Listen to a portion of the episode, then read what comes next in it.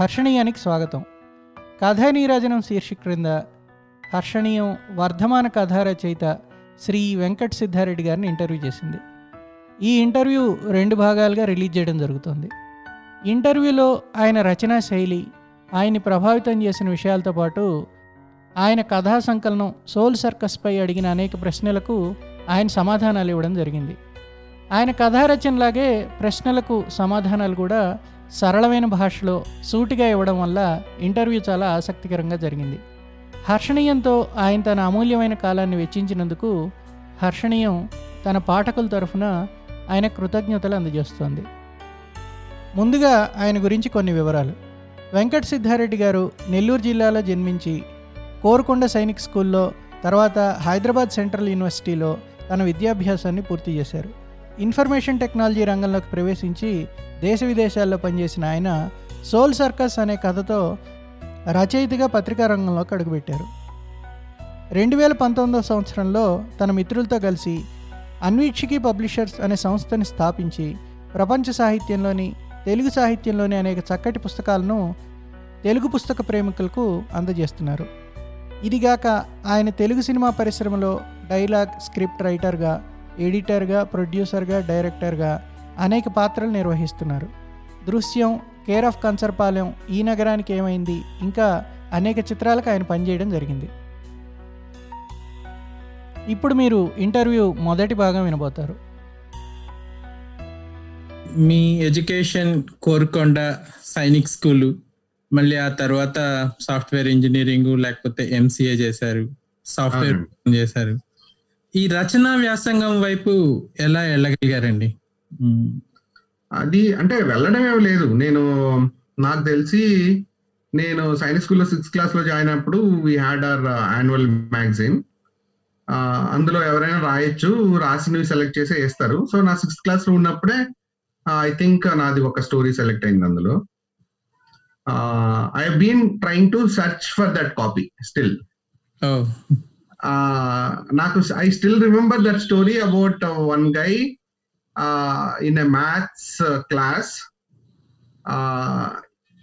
is not definitely not interested in his maths session so he kind of goes in to one magical realistic world and where చెట్లకు కూడా ఆ maths అంటే చె- చెట్లకి కాయలు కాకుండా ఇవి వన్ టూ త్రీలు ఇలాంటి ఈక్వేషన్స్ అవన్నీ ఉంటాయన్నమాట. సో అలాంటి కథ ఏదో రాశాను. నాకు చాలా వేగ్గా ఉంది but I been trying from my school mates to get that magazine so అట్లా నాకు సిక్స్త్ క్లాస్లో నాది అయింది. దాని తర్వాత ఎయిత్ క్లాస్లో నేను రాసిన ఒక కథ చతురలోనో విపుల్లోనో. Even I don't have a copy of that but I I clearly remember నాకు ట్వంటీ ఫైవ్ రూపీస్ చెక్ వచ్చింది. అది మా తాత తీసుకొని దానికి ఒక కు- ఒక కోడి కొని ఇంట్లో అందరికి చికెన్ పెట్టారు. ఐ రిమెంబర్ దాట్ సో దాని తర్వాత నేను ట్వెల్త్ అయిపోగానే నాకు పెద్దగా అంటే ఐ డి అప్పుడంతా ఎంసెట్ ఇది నడుస్తోంది. నేను అసలు ఇంట్రెస్ట్ లేదు. అప్పుడు నాకు ఇంట్రెస్ట్ లేదు కానీ ఇంకా ఇంట్లో ఉన్న ఫోర్స్ బట్టి నేను అంటే ప్లస్ టూ అవగానే రాశాను. రా పెద్ద ఏదో పెద్ద ర్యాంక్ వచ్చింది. సమ్ వెరీ బిగ్ ర్యాంక్ తర్వాత లాంగ్ టర్మ్ అని నెల్లూరులో ఉన్నాను వన్ ఇయర్ సో ఆ టైంలో కూడా నేను ఆ నాకు అసలు ఇంట్రెస్ట్ లేదు. I wanted to go to Chennai meet Mani Ratnam అలా ఇలాంటి ఐడియాస్లోనే ఉన్నా. సో నేను ఆ టైంలో కూడా పెద్దగా ఏం చదవలేదు. ఏదో వచ్చిండేది సివిల్లో ఏదో ఒక- అంటే బేసికలీ సైన్స్ స్కూల్లో ఉన్నామంటేనే we have some kind of ఎలాగో గట్టెక్కేయగలిగే ఒక గుణం అయితే ఉంది. వచ్చింది. మరీ అంత బ్యాడ్ ర్యాంక్ కాదు కానీ ఏదో సివిలో ఎక్కడో వచ్చిండేది. బట్ అందరు కంప్యూటర్ సైన్స్ ఉండింది అప్పుడు. ఇది రాకుండా ఇంకెందుకు అంటే నేను ఎలాగో సంభవ్ ఇదంతా తప్పించుకోవడానికి నేను హైదరాబాద్ వెళ్ళిపోయి డిగ్రీ చేస్తున్నాను. డిగ్రీ ఫస్ట్ ఇయర్లోనే ఈ ఉషోదయ అదే ఈటీవీ వాళ్ళు నేను ఈనాడు పేపర్లో ఒక అడ్వర్టైజ్మెంట్ చూశాను. అడ్వర్టైజ్మెంట్ ఏంటంటే అప్పుడే వాళ్ళ సీరియల్స్ అవన్నీ బాగా నడుస్తున్నాయి. ఆ రైటర్స్ కావాలని పెట్టారు. ఏదో ఒక అడ్వర్టైజ్మెంట్ సో అందులో ఆల్మోస్ట్ నేను ఫస్ట్ స్టేజ్లో ఆల్మోస్ట్ త్రీ హండ్రెడ్ పీపుల్ వచ్చారు దానికి. అలాగా ఫోర్ స్టేజెస్లో త్రీ మెంబర్స్ సెలెక్ట్ చేశారు ఫైనల్ ఇంటర్వ్యూ నేను ఫస్ట్ ఇయర్ అయిపోగానే సెకండ్ ఇయర్లో ఉన్నప్పుడు త్రీ మెంబర్స్ సెలెక్ట్ చేస్తే అందులో నేను కూడా ఉన్నా వన్ ఆఫ్ ద రైటర్స్ కింద. కానీ ఇంక ఇంట్ నా ఇంట్లో ఒప్- ఒప్పించలేకపోయా. అంటే అట్లీస్ట్ డిగ్రీ కూడా లేకుండా నువ్వు ఇప్పుడు వెళ్ళి అప్పుడే ఏదో అంటే మంచి సాలరీ ఆ రోజుల్లోనే ఎయిటీన్ థౌసండ్ అంటే తర్వాత ఎంసీఏ చేసి టీసీఎస్లో జాయిన్ అయినప్పుడు కూడా అంత సాలరీ లేదు. ఆ ఇంట్లో అంత ఒప్పించలేకపోయాను. సరే ఐ థాట్ నీవే ఇంకా అంటే ఒక కాన్ఫిడెన్స్ అయితే ఉంది. రాయగలము. ఇంతవరకు వచ్చామంటే రాయగలం అనే కాన్ఫిడెన్స్ సరే ఇది ఏదో ఆ డిగ్రీ అయిపోయిన తర్వాత ఆ ఎంసీఏ చేసేస్తే ఒక అట్లీస్ట్ మనం బీటెక్లో కంప్యూటర్ సైన్స్లో రాలేదనే ఒక దిగులన్న పోతుందని నేను అప్పుడే ఒక ఛాలెంజ్ కింద చెప్పాను. ఫస్ట్ ర్యాంక్ వస్తుందిలే నాకు ఎంసీఏ ఎంట్రన్స్లో. ఆ తర్వాత మనకేం పెద్ద బాధలు ఉండవని. వాళ్ళందరూ వీడేంటి ఫస్ట్ ర్యాంక్ వస్తుందని ఎలా చెప్తున్నాను? కానీ నేను నిజంగానే actually I should have got an first rank కానీ నాకు లెవెన్త్ వచ్చింది కొంచెం ఓవర్ కాన్ఫిడెన్స్ వల్ల. నేను హాఫ్ అన్ అవర్లో ఎంట్రన్స్ ఎగ్జామ్ ఫినిష్ చేసి వచ్చేసాను అనమాట so I was so confident అప్పుడు. వచ్చింది కానీ అది కూడా జాయిన్ అవ్వలేదు నేను. నాకు uh, సెంట్రల్ యూనివర్సిటీలో వచ్చింది. తర్వాత thirteenth rank all India thirteenth rank ఇంకా అక్కడికి వెళ్ళాక నాకు ఎక్స్పోజర్ చాలా ఎక్కువైంది. అంటే అక్కడ library we had a terrific library and because of అక్కడ మాస్ మాస్ కమ్యూనికేషన్ డిపార్ట్మెంట్ ఉండడం వల్ల అక్కడ ఫ్రెండ్స్ వాళ్ళందరూ ఉండడం వల్ల నాకు వరల్డ్ సినిమా వాటన్నిటి గురించి బాగా పరిచయం అయింది. సో అప్పుడు అంటే క్లియర్ కట్గా సినిమాల్లోకి వెళ్ళాలనేది అప్పటి వరకు it was just a random idea అంటే ఒక యంగ్ అండ్ ఫూలిష్ ఐడియా ఉంటుంది కదా ఇంట్లోంచి వెళ్ళిపోయి ఏదో ఎక్కడికి వెళ్ళిపోవాలని కానీ ఇక్కడ ఒక ఒక పథకం ప్రకారం మనం ఎలా వెళ్ళాలి అనే ఒక ప్రాసెస్లో నాకు అర్థమైంది. ఓకే ఇలాంటి సినిమాలు అన్ని ఉన్నాయి. వరల్డ్లో కొత్త కొత్త సినిమాలు ఉన్నాయి. ఇవన్నీ చూడొచ్చు. వీటి నుంచి నేర్చుకోవచ్చు. ఆ నేర్చుకునే ప్రాసెస్లో దెన్ ఐ థాట్ హర్రీ ఏం లేదు. మనం ఎప్పుడైనా చేయొచ్చు. ఈవెన్ వెన్ యూఆర్ ఇది అంటే క్రియేటివ్ ఆస్పిరేషన్స్ ఏ ఏ వయసులో అయినా చేసుకోవచ్చు. ముందు లైఫ్ అనేది ఒకటి ఉంటుంది కదా అని దెన్ ఐ జాయిన్ టీసీఎస్ అక్కడి నుంచి టీసీఎస్ నుంచి పట్నీకి వెళ్ళాను. పట్నీ నుంచి యూకే వెళ్ళాను. యూకేలో హస్సన్ త్రీ జీ ఎరిక్సన్ నేను టెలికామ్లో పనిచేశాను. అంటే సాఫ్ట్వేరే కానీ బట్ సెవెన్ ఇయర్స్ కూడా అన్ని టెలికామ్లోనే. నాకు అసలు జావాలో ఈ రోజు కూడా నాకు అసలు హలో వరల్డ్ రాయడం కూడా రాదు. లక్కీగా నేను సెవెన్ ఇయర్స్ సర్వైవ్ అయ్యా సాఫ్ట్వేర్లో. In a very good position ఒక్కొక్క ఒక్క లైన్ ఆఫ్ కోడ్ రాయడం కూడా రాకుండా. కానీ సెవెన్ ఇయర్స్ పని చేశాక సమ్వేర్ ఇంకా అంటే అయిపోయింది అనమాట ఇంకా ఇట్స్ ఎనఫ్ ఇంకా నేను ఇందులో చేసిందని నేను క్విట్ చేసి two thousand nine around two thousand ten ఆ టైంలో హైదరాబాద్ వచ్చేసాను. వచ్చి అంటే సాహిత్యం మీద అసలు కంప్లీట్లీ ఇంకా ఆ ఇంట్రెస్ట్ లేదు. క్రియేటివ్ ఇది ఉంది కానీ అంటే రాయడం అనేది ఇప్పుడు సినిమాలకైనా రాయాలి తప్పదు. బట్ తెలుగు సాహిత్యం అంటే అది వేరే కదా. సినిమాలకు రాయడం వేరు స్క్రీన్ ప్లే కథలు రాయడం వేరు. కానీ రాయగలనే కాన్ఫిడెన్స్ ఉంది కాబట్టి ఎప్పుడు అంత ఇంట్రెస్ట్ లేదు. కానీ టూ థౌజండ్ ఫోర్లో నేను టీసీఎస్లో పనిచేసేటప్పుడు మా ఆఫీసు టాటా టెలి సర్వీసెస్ మా టాటా టెలి సర్వీసెస్ మా క్లయింట్ అది మా ఆఫీస్ పక్కన ఆంధ్రజ్యోతి బిల్డింగ్ పక్కన ఉండేది వాళ్ళ ఆఫీస్ సో మేము టీ తాగడానికి వెళ్ళినప్పుడు ఆంధ్రజ్యోతిలో పనిచేసే వాళ్ళు కూడా అక్కడికే వచ్చేవాళ్ళు. సో అక్కడ పనిచేసే చాలా మంది జర్నలిస్ట్ ఈ ఎడిటర్స్ సబ్ ఎడిటర్స్ వాళ్ళు కూడా జనరలీ రైటింగ్ అంటే సినిమా అంటే కూడా ఇంట్రెస్ట్ ఉంటుంది కదా. వాళ్ళు కూడా చాలా సార్లు ఓ అవునా మీకు సినిమా ఇంట్రెస్ట్ ఉందా? నాకు సినిమా ఇంట్రెస్ట్ ఉందనే ఒక ఈ డిస్కషన్స్లో వాళ్ళు అన్నారు మీకు రైటింగ్ బాగా అలవాటు అయితే ఎందుకంటే రైటర్స్ చాలా తక్కువ అయిపోయారు ఇండస్ట్రీలో మీరు రాస్తే బాగుంటుంది అంటే మరి రాస్తే ఎక్కడేస్తారు? అనేది తెలియదు మనకి. అప్పుడు ఇంకా బ్లాగ్స్ కూడా వెరీ నేసెంట్ స్టేజ్లో ఉన్నాయి. అప్పుడు మీరు ఏదైనా రాయండి మేము పబ్లిష్ చేస్తాం మా మ్యాగజైన్ అని అన్నారు. అక్కడ పనిచేసే మహర్షి అనే ఒక సబ్ ఎడిటర్. అయితే నేను ఒక కథ అప్పుడే ఆయన పొద్దున అన్నారు నేను మళ్ళీ మధ్యాహ్నంకి వెళ్ళి సార్ కథ రాశాను వేస్తారా అని. ఇడెవడు రావు అనుకున్నారు ఆయన. చదివారు. ఆ చదివి అది యాక్చువల్లీ ఇంకా అది ఎప్పుడు పబ్లిష్ కాలేదు. That is the only story that ever got rejected నాది. ఆ దేవదూత అని ఒక స్టోరీ రాశాను. ఆయన అన్నారు ఇది చాలా ఇంత ఎక్స్పెరిమెంటల్గా ఉంది. అలా కాదు మీరు కొన్ని కథలు చదవండి తెలుగులో ఏమొస్తున్నాయంటే ఆ రోజు వెళ్ళి అక్కడ ఉన్న నవ్య స్వాతి అవని అది ఓహో ఇలా ఉంటాయా కథలని. మళ్ళీ వెళ్ళిపోతుండ్రు నెక్స్ట్ డే వెళ్ళి ఇచ్చాను. సార్ కథ రాశారంటే ఓహో అని ఒక ప్రేమ కథ అని కథ వచ్చింది. సో అది బాగుంది. ఇలా ఇది చాలా ఈజీగా ఉంది. మంచి లవ్ స్టోరీ చాలా మంది తక్కువ మంది రాస్తున్నారు లవ్ స్టోరీస్. పబ్లిష్ చేస్తానని పబ్లిష్ చేశారు. అది పబ్లిష్ చేశాక నాకు చాలా మంచి రెస్పాన్స్ వచ్చింది. ఇంకా అలా ఆయన పాపం చాలా ఇబ్బంది పెట్టాను నేను. నేను వార అంటే ఆల్మోస్ట్ రోజు వెళ్ళి సార్ కథ సార్ కథ సార్ కథ అని. అలా నాకు ఒక దగ్గర దగ్గర పది కథలు పబ్లిష్ అయ్యాయి. చాలా షార్ట్ స్పాన్లో. ఐ ఓన్ సమ్ క్రైమ్ స్టోరీలో కాంపిటీషన్ దాంట్లో ఏదో uh, uh, ఒక ఏదో సమ్ కాన్సలేషన్ ప్రైజ్ ఇంకోటి ఏదో డిటెక్టివ్ స్టోరీలో ఇది.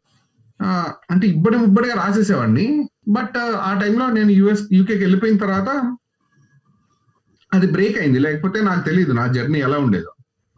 సో యూకేకి వెళ్ళిన తర్వాత నేను యూకేలో లైబ్రరీస్ అనేది అంటే చాలా కామన్ అంటే మనకు ఫ్రీగా ఉంటుంది. ఎవ్రీ కౌంటీలో ఎవ్రీ కమ్యూనిటీలో ఫ్రీ లైబ్రరీస్ ఉంటాయి. అక్కడ నాకు చాలా మంచి ఎక్స్పోజర్ దొరికింది అబౌట్ ఇంటర్నేషనల్ లిటరేచర్ అప్పుడు నేను రాస్తున్న కథల్ని అసలు నేను చదువుతున్న కథల్ని కంపేర్ చేస్తే థూ అనుకున్నాను అనమాట అంటే బాబోయ్ ఇదేంటి? ఇలాంటి కథలు రాస్తాను నేను. అందుకని ఆ కథలు నేను నావని కూడా ఇప్పటివరకు ఎవరికి చెప్పను. అసలు నా పేరుతో కూడా ఉండవు. అంటే అది వేరే పేరుతో ఉంటాయి. వెంకట సిద్ధారెడ్డి అనేది అప్పటికి నా నా నా పేరు అంటే నా స్కూల్లో నన్ను ఎస్వి రెడ్డి అంటారు. HCU లో ఏమో వెంకట్ అంటారు. ఇంకో దగ్గర వెంకటేష్ అంటారు. ఇంకో దగ్గర సిద్ధారెడ్డి అంటారు. సో అట్లా నాకు మల్టిపుల్ ఇది ఉంది కాబట్టి అక్కడ ఏదో వెంకటేశ్వర రెడ్డి అనే పేరుతో వచ్చే కథలు. వెంకటేశ్వర రెడ్డి బోల్డ్ మంది ఉంటారు కాబట్టి అవి మీకు దొరకాలన్నా దొరకవు ఇప్పుడు యాక్చువల్లీ ఆ పది కథలు. సో అట్లా నేను సర్వైవ్ అయిపోయా. ఇంకా తర్వాత అమ్మ బాబోయ్ అవన్నీ ఇప్పుడు బయటకు వస్తే నన్ను నాకే అయ్యో వచ్చి ఇలాంటి కథలు రాసాను ఏంటి? అనే ఒక కొంచెం ఇలా కాదు ఏదో కొత్తగా రాస్తేనే బాగుంటుంది అని అనుకున్నాను. బట్ ఎప్పుడు అంటే వాటి గురించి రిగ్రెట్ ఉంది కానీ ఇంతకంటే బెటర్గా రాయాలని అయితే ఎప్పుడు అనుకోలే. సో ఇలా నేను ఈ సినిమాలో బాగా ఇది ఉన్నప్పుడు ఇట్ జస్ట్ కేమ్ ఒక రోజు. అంటే సోల్ సర్కస్ ఫస్ట్ లైన్ రాయడం అంటే అంటే ఎందుకు రాయలేను ఎందుకు రాయటం లేదు అని అంటే కూడా మనల్ని ఒక రాసినప్పుడు ఏదో ఇప్పుడు మా- మన ఫ్రెండ్ బాగున్నాడు బాగుందన్నాడు లేకపోతే మన ఇంట్లో వాళ్ళు అరే నువ్వు కూడా బాగా రాసావు కథ అని కాకుండా you are putting yourself out there అంటే యాజ్ అంటే మనం ఎలా అయితే ఇప్పుడు ఆ సోల్ సర్కస్లో ఫస్ట్ లైన్ ఎలా అయితే ఉంటుందో రాయడం అంటే నడు రోడ్లో నగ్నంగా నిలబడమే అనేది. అంత అంటే అలా నిలబడ్ నిలబడడానికి మనం రెడీగా ఉండి ఆ- క్రిటిసిజం మనం తీసుకోగలిగి అది అప్రిషియేషన్ మనం అంతే ఇదిగా తీసుకోగలిగే అంత ధైర్యం ఉండి అంత ధైర్యం ఉండాలంటే అంత గొప్ప వర్క్. ఆర్ అట్లీస్ట్ గొప్పదా అనేది పక్కన పెడితే at least did you feel that it is so nice that you can put it up there. అనే అనే ప్రాసెస్ లోంచి నాకు ఆ ఫస్ట్ లైన్ వచ్చింది. అక్కడి నుంచి అలా సాగింది సోల్ సర్కస్ రాశాను. సోల్ సర్కస్కి అంటే ఎనార్మస్ రెస్పాన్స్ వచ్చింది. అంటే ఫోర్ నైట్లో అసలు నాకు తెలిసి thousands of people shared it వాళ్ళు. ఇప్పుడు కూడా ఎవరైనా హంపి వెళ్తే ఆ మేము అక్కడ తిరిగాము ఆ టెంపుల్ చూసాము. నిజంగా ఇక్కడ ఆ మౌలా రూష్ అనే ఒక కేఫ్ ఉండేదా? చిత్వాన్ నిజమేనా అసలు? చిత్వాన్ అనేవాడు నిజంగానే ఉన్నాడా? చిత్వాన్ తిరిగిన ప్లేస్లన్నీ మేము అందరం తిరిగామంటే సో ఆ ఇంపాక్ట్ చాలా మందికి సో అదే ఓకే ఏదైనా రాస్తే మనం ఇంత బలంగా అంటే అది ఎవరిని మార్చక్కర్లేదు. దాంట్లో ఏం మెసేజ్ ఉండదు సోల్ సర్కస్లో. బట్ ఒక క్యారెక్టర్ని ఒక ప్లేస్ని మనం చెప్పే ఒక విషయాన్ని అంత గుర్తుపెట్టుకున్నారంటే అంత ఇంపాక్ట్ ఉన్న కథలు రాయగలిగితేనే నేను రాయాలనేది నేను గట్టిగా నిర్ణయించుకున్నాను. ఇంకా తర్వాత సోల్ సర్కస్ వచ్చిన తర్వాత స్పీడ్ ఇంటూ టైం రాశాను కాక్ అండ్ బుల్ స్టోరీ రాశాను. ఫోర్త్ స్టోరీకి సాక్షిలో రిసెక్షన్ ఫస్ట్ ప్రైజ్ వచ్చింది. వచ్చిన కొన్ని రోజులకే వెంటనే ఆంధ్రజ్యోతిలో కస్తూర్ నీళ్ళు వచ్చింది. ఆ తర్వాత కదిరిబాబు తెస్తున్న కొత్త కథలో రెండు కథలు వచ్చాయి. సో అట్లా ఇట్ జస్ట్ అంటే ఇట్ వాజ్ అన్ప్లాన్డ్ మనమేమి ఇట్లా ప్లాన్ చేయలేదు. బట్ ఒక మంచి వర్క్ చేశాం కాబట్టి it just took me in to that path అంతే ఇంకా దాని నుంచి అలా అలా లీప్స్ అండ్ బౌన్స్ కింద ఇప్పుడు పబ్లిషింగ్ పుస్తకాలు పబ్లిషింగ్ ఏదో ఇంకా అలా అలా గ్రో అయింది. ఒక సీడ్ తోనే ఇవన్నీ. ఇప్పుడు సార్ మీరు అంటే మీకు పునాది మీ కథా వస్తువులు ఎక్కువ మీ ఉద్యోగస్తులు అంటే సాఫ్ట్వేర్ ఉద్యోగస్తులు వీళ్ళందరూ మీ కథా వస్తువులు అయి ఉండొచ్చు. అదేవిధంగా యూకే లైబ్రరీలో మీకు పరిచయమైన ఇంగ్లీష్ సాహిత్యం రచయిత. వాళ్ళ మీద మీ మీద చాలా ఇన్ఫ్లుయెన్స్ ఉండి ఉండొచ్చు కానీ మీకు. అలవోగ్గా రాసే శైలి ఎలా అలవడిందండి? అంటే చాలా లుసిడిటీ ఉంటుంది ఈ రైటింగ్లో అంటే ఫ్లో అంటే ఒక్కొక్క ప్రాసెస్ ఉంటుంది. సో నాది కరెక్ట్ అని నేను అంటలేదు. నాలాగా రాయాలనుకుంటే నాది ఎవరికి పాసిబుల్ కూడా కాకపోవచ్చు. అంటే నేను అంటే నా ఇన్స్టింక్టివ్గా రాస్తాను. అంతేగాని ఇప్పుడు దీనికి ఇప్పుడు ఈ రోజు కథ రాద్దాము లేకపోతే అలా అనుకోలేదు నేను ఇప్పుడు ఉంటాయి కొన్ని ఇప్పుడు సాక్షి కథల పోటీకి రాయాలి అన్నప్పుడు ఓకే ఫోర్స్ చేసుకొని రాశాను. బట్ ఇన్ జనరల్ నా కథ ఏంటో నాకు తెలియదు నేను అసలు మొదలు పెట్టేటప్పుడు. అసలు నాకు అంటే అసలు క్యారెక్టర్ ఇప్పుడు సోల్ సర్కస్ రాసేటప్పుడు అసలు అది అందులో ఎవరెవరు ఉంటారు వాడు ఎక్కడికి ట్రావెల్ చేస్తాడు అనేది నాకు తెలియనే తెలియదు. ఏ కథ కూడా. ఇది నా కథ అని ఏది నేను మొదలు పెట్టినప్పుడు అక్కడి నుంచి ఆ టైంలో నేనున్న ఒక మూడు ఆ ఇంటెన్సిటీ బట్టి అదే నన్ను తీసుకెళ్తుంది. అన్ని కథలు అలాగే. అంటే ఇన్సిడెంట్ జరగంగానేనా? లేదంటే ఆలోచన వచ్చినప్పుడు? ఎప్పుడు ఆ మూమెంట్ లేదు అసలు ఆలోచన రాదు నాకు. ఇప్పుడు జ్వాలా గీతమే కథ ఉంది అనుకోండి నేను అది ఎక్కడో కారులో వెళ్తుంటే అందులో ఒక ఒక సాంగ్లో జ్వాలా గీతం అనే ఒక ఒక పదం వస్తుంది. సో నేను అనుకున్నాను ఇది చాలా బాగుంది ఈ పదం. జ్వాలా గీతం అనేది నా టైటిల్ అని చెప్పా. అప్పుడు కదిరిబాబు కొత్త కథ వేస్తున్నారు. సో సార్ నేను కథ రాస్తున్నాను. ఏంటయ్యా ఇంకా కథ ఇట్లేదు ఇంకా కథ ఇట్లేదు అంటే సార్ నేను రాస్తున్నాను. ఇప్పుడే విన్నాను జ్వాలా గీతం బాగుంది కదా అని. సో నాకు అంతే. నా జ్వాలా గీతం అనేది నా కథ. నా అదే నా కథ అంతే. సో అందులో ఇద్దరు బ్రదర్స్ ఉంటారు వాళ్ళిద్దరు కొట్టుకుంటారు. లేకపోతే వాళ్ళిద్దరు ఇలా ఉంటారు నాకు- తెలియని కూడా తెలియదు నేను రాసుకుంటూ వెళ్తుంటే అదంతా ఫామ్ అయింది. ఇట్లా అందరికి రాయడం పాసిబుల్ కాదేమో. ఇట్లా రాయడం కూడా అసలు అటెంప్ట్ చేయడం చాలా తప్పు అనుకుంటున్నాను నేను. నాకు పాసిబుల్ లేదు. ఇప్పుడు పోనీ ఇప్పుడు నేను ట్రై చేస్తుంటే అది కుదరటం లేదు నాకు. ఆ టైంకి అలా కుదిరింది అంతే. ఓకే. అంటే ఇట్స్ ప్యూర్లీ ఇన్స్టింక్టివ్ ప్రాసెస్ అంతే. అది ఆ టైంకి ఆ పుస్తకానికి అలా జరిగింది. ఈ పుస్త ఇప్పుడు నేను రాయబోయే నెక్స్ట్ బుక్ నేను విడుదల అనుకుంటున్నాను. నా బుక్ టైటిల్ నా దగ్గర కథలు లేవు ఏం లేవు. ఇప్పుడు కూడా అదే చెప్తున్నాను కదా. నాకెందుకో విడుదల అనుకున్నాను నేను. అది నాకు అంటే అది నన్ను నన్ను ఎన్గల్ఫ్ చేయాలి. దట్ uh, ఇది ఎందుకు నేను ఎందుకు నాకు వచ్చిందో నాకు తెలియదు టైటిల్ బాగుంది విడుదల. అంటే ఒక రిలీజ్ ఏదో నాకు ఒక రిలీజ్ కావాలి. సో నేను నెక్స్ట్ రాయవే కథల పుస్తకం పేరు విడుదల. అందులో ఏముంటాయో తెలియదు అసలు రాస్తాను లేదో కూడా తెలియదు బట్ అలా అనుకొని ఇప్పుడు నన్ను అది వేధిస్తుంది అనమాట కథలు రాయాలి విడుదల దీని టైటిల్ అంతే. ఇప్పుడు ఓ హెన్రీ కథలు అంటే మీ పైన ప్రభావం ఉంటుందని నేను అనుకుంటున్నాను. మీరు ప్రభావం? అనడం కంటే కూడా అంటే ఓ హెన్రీ మనకు తెలియని వాళ్ళ ఎవరికి తెలియని వాళ్ళు ఎవరు లేరు. చిన్నప్పుడు స్కూల్లోనో ఎక్కడో దగ్గర బ్రిడ్జ్ వర్స్ అయినా మనం చదువుకుంటాం. గిఫ్ట్ ఆఫ్ మ్యాజ్ అని ఏదో ఒకటి చిన్న చిన్న కథ అయినా తెలిసి ఉంటుంది సినిమా ద్వారా కానీ లాస్ట్ లీఫ్ కానీ ఎవరో తెలుసు. సో నేను ఇప్పుడు నేను రాస్తున్నప్పుడు చాలా దగ్గరలో నాకు వచ్చిన వన్ ఆఫ్ ది క్రిటిసిజం ఏంటంటే నీది నాట్ ఫర్ రెగ్యులర్ రీడర్స్ నీ కథలు. అంటే వాళ్ళు ఏదో ఒక మెసేజ్ ఎక్స్పెక్ట్ చేస్తారు. ఇప్పుడు ఏంటంటే సోల్ సర్కస్ ఇది మీ ఫ్రెండ్ దా? మీ ఫ్రెండా పాపం అతను? మీ ఫ్రెండ్కి ఇలా జరిగిందా? అలా అంటారు. అదే మా ఫ్రెండ్ అసలు ఎవడు లేడు. చెప్తానని కూడా ఎవడు లేడు. అంటే అది వాళ్ళు రియల్ అనుకుంటారు. నేను నా కథ నేను అలా రాయడమే అది నేను నా గ్రేట్నెస్ అని ఫీల్ అవుతాను. అది వాడిని నమ్మించాను. ఇలాంటి వాడు ఒకడు ఉన్నాడు పాపం వాడ వాడు ఇలా చచ్చిపోయాడు. అని వాడు ఫీల్ అయ్యాడంటేనే అది itself is an achievement అనుకుంటాను.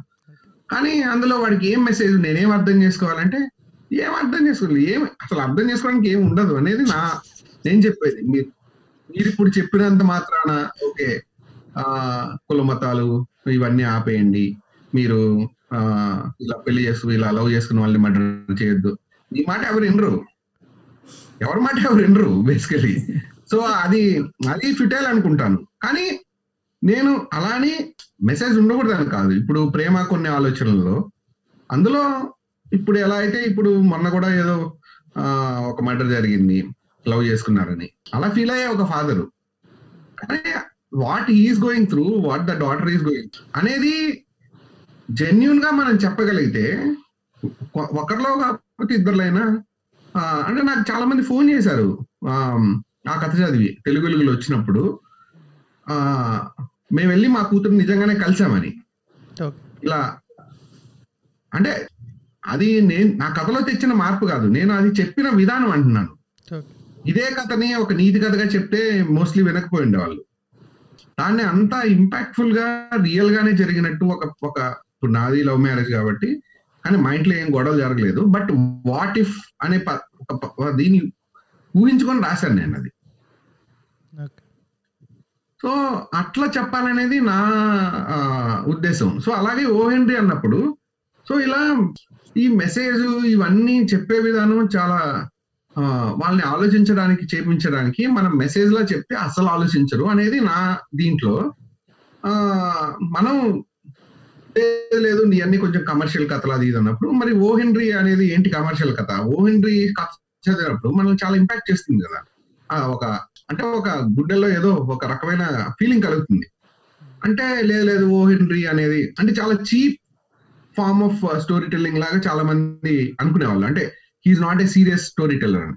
నేను అప్పుడు అనుకున్నాను అసలు కథ పేరే ఓ హెన్రీ స్టోరీ పెడతాను. నేను ఓ హెన్రీ లాంటి కథే రాస్తాను. అంటే లాస్ట్ కట్ ట్విస్ట్ ఉండాలి అదే లాస్ట్ లీఫ్ లాగో లేకపోతే అదే గిఫ్ట్ ఆఫ్ మ్యాజై లాగో ఏదో అలాంటి ట్విస్టే ఉండాలి. ఆ కథ పేరు నేను ఓ స్టోరీ అనే పెడతాను. దాన్ని నేను ఇంపాక్ట్ఫుల్గా చెప్తాను. అది వాడు చదివినప్పుడు వాడికి కళ్ళలో నీళ్ళైనా రావాలి లేకపోతే వాడికి గుండె పిండేసినట్టు అయిపోవాలి. అందులో మెసేజ్ ఉండక్కర్లేదు. అది ఎలా చెప్పాలనుకొని అది అసలు నాకు అర్థం కాలే. ఓ హెన్రీ స్టోరీ అని టైటిల్ పెట్టి ఎలా పెట్టాలనుకుంటే నాకు కొంతమంది కన్నడ ఫ్రెండ్స్తో ఎప్పుడో అలా అంటే ఆ- ఆ టైటిల్ మాత్రం అలా ఉండిపోయింది అంతే. కానీ అది ఎప్పుడో ఎవడో ఫ్రెండ్ వచ్చి హెన్రీ హెన్రీ అంటుంటే అబ్బా ఇదేదో బాగుంది అని అక్కడి నుంచి అలా కనెక్ట్ చేసుకొని దాన్ని ఓ హెన్రీ చేసుకొని పెట్టాను. అంటే మీ ఎండింగ్లు మీరు ప్లాన్ చేసుకుంటారండి కథ రాసేటప్పుడు అంటే ఒక ఇంపాక్ట్ ఉంటది మీ ఎండింగ్స్లో. అంటే అది నేను అదే చెప్తున్నాను కదా. మూడు ఎండింగ్స్ కూడా ఫీల్ అవుతారు రీడర్స్ నాకు తెలియదు అసలు. నా కథ అంటే మొదలు పెట్టడమే నాకు తెలుసు. సో నేను ఒక స్ట్రెచ్లో రాస్తాను. అంటే ఇంకా ఆలోచించడం ఉండదు. ఈ రోజు మొదలు పెడితే ఇంకా ఒక నెక్స్ట్ వన్ టూ అవర్స్లో అయిపోవాలి ఆ కథ. సో అంత ఆ, బిల్డప్లోనే రాసిస్తాను అది. రాసిన తర్వాత మళ్ళీ రీరైట్ చేయడం అట్లాంటివి ఏమైనా ఉంటుందా నన్ను అసలు చూడను కూడా చూడను. చదవను కూడా చదవను. యాక్చువల్లీ అదేంటది? గోవాలో love story the games we play okay. The games we play అనే స్టోరీ నేను ఫస్ట్ అది in the mood for love అనే వాల్యూమ్ వచ్చింది. కానీ దాన్ని నేను రీరైట్ చేశాను అదొక్క స్టోరీని మాత్రం రీరైట్ చేసి కొంత అంటే పెరిగింది. ఒక రెండు రెండు మూడు పేజీలు పెరిగినట్టుంది. చాలా విషయాలు మార్చాను అందులో. ఎందుకంటే అది in the mood for love మేము చాలా ఒక హర్రీ బరిలో తెచ్చాం అది. అంటే డిసెంబర్ బుక్ ఫేర్లో ఒక ఛాలెంజ్ లాగా. మేము డిసెంబర్ బుక్ ఫేర్లో ఒకే బుక్తో స్టాల్ పెడతాము. ఒక స్టాల్ పెట్టడానికి పదివేలు అవుతుంది.